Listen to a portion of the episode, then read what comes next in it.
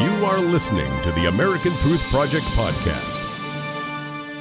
There's a reason why people question the trustworthiness of Hillary Clinton, and that's because they're paying attention. I mean, the reality is when she was Secretary of State, Senator, come on.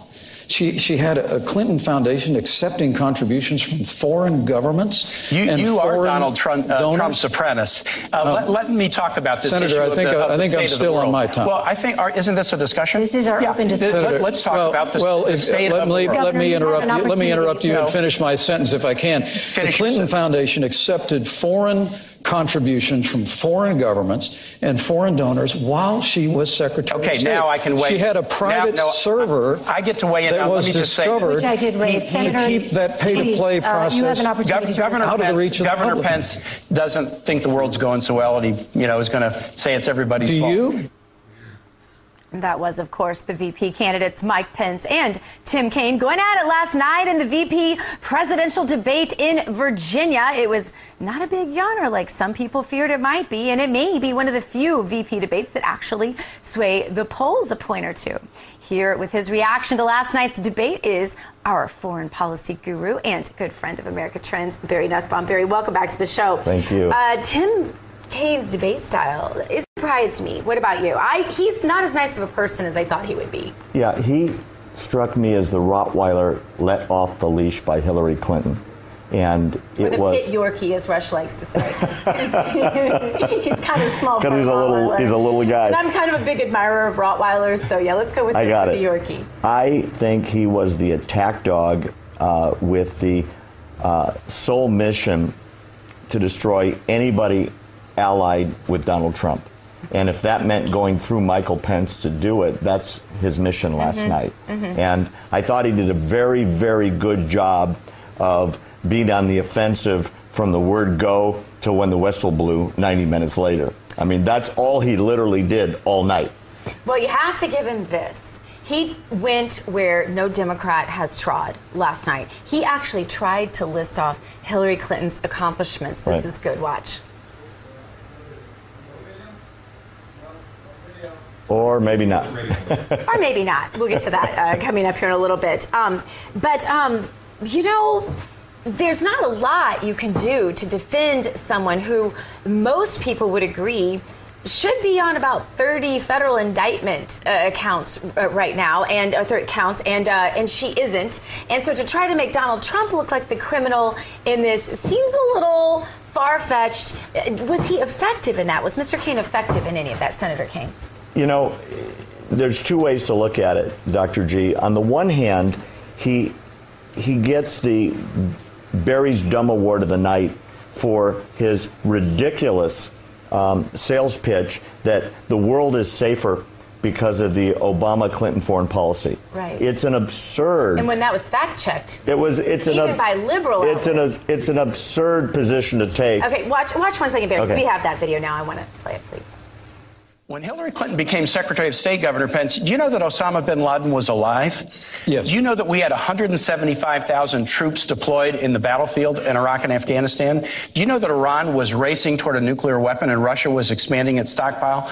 Under Secretary Clinton's leadership, she was part of the national team, public safety team that went after and revived the dormant hunt against bin Laden and wiped him off the face of the earth. She worked to deal with the Russians to reduce their chemical weapons stockpile.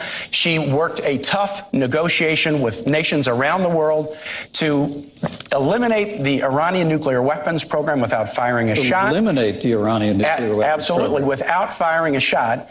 And instead of 175,000 American troops deployed overseas, we now have 15,000. Right, and uh, these we- are very, very. And Iraq has been overrun by ISIS because Well, Hillary Clinton you wanna failed to the zone with renegotiate. More, more American troops Hillary in Iraq, Clinton, can, Hillary you can propose Clinton, that. All right. Hillary Clinton failed to renegotiate a status of forces agreement. No, that is incorrect. Gentlemen, And so we incorrect. removed we removed all of our troops from. Iraq, and ISIS I'd was able to be move on to conjured up in that vacuum But- but I'd like to and overrun vast areas of Iraq. President Bush. Before you implode, Barry, your reaction. OMG. okay. Look, first of all, let's give credit where credit's due. The CIA and naval intelligence tracked bin Laden.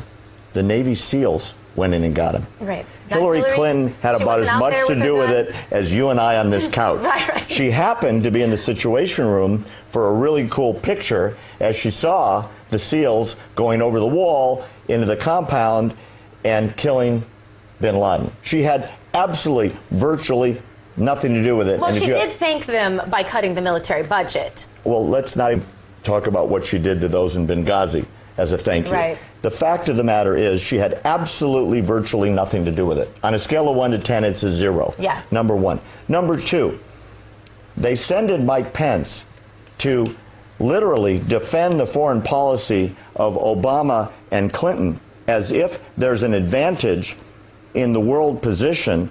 And as Mike Pence points out, at the start, ISIS was nothing more than three guys in a cave.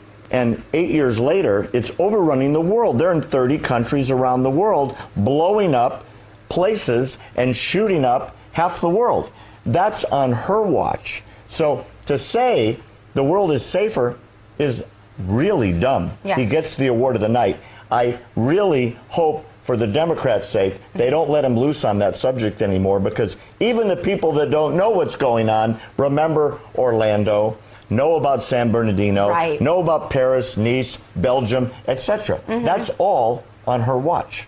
Yeah. Well, uh, Mike Pence compared his record to Tim Kaine's record. Uh, both were governors, Pence in Indiana, in, in Indiana and Kaine in Virginia. Um, I want to watch this and get your reaction, Barry.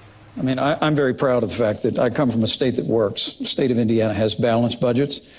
Uh, we cut taxes. We made record investments in education and in infrastructure. And I still finished my term with $2 billion in the bank. Um, that's a little bit different than when uh, Senator Kaine was governor here in Virginia. He actually, he actually tried to raise taxes by about $4 billion. He left his state about $2 billion in the hole. The state of Indiana, we've cut unemployment in half, unemployment doubled when he was governor. But I think, I think he's a very fitting running mate for Hillary Clinton. Wow. Go, Barry. You know, when you've got the facts on your side, just state the facts. And the hyperbole, which is what um, Mike Pence uh, ignored and literally Tim Kaine jumps on, people can see through that. Mike Pence left Indiana, it still is, in a surplus Right. with money in the bank, with a balanced budget, with unemployment down by half. The state is kicking it, right? And if we had that on a federal level, wow, it would be a completely different federal system. It would. It's really hard for Tim Kaine to stick to the facts because they suck. You know, For you his listen, side. You listen to the amount of bureaucracy that a uh, Trump Pence ticket will eliminate.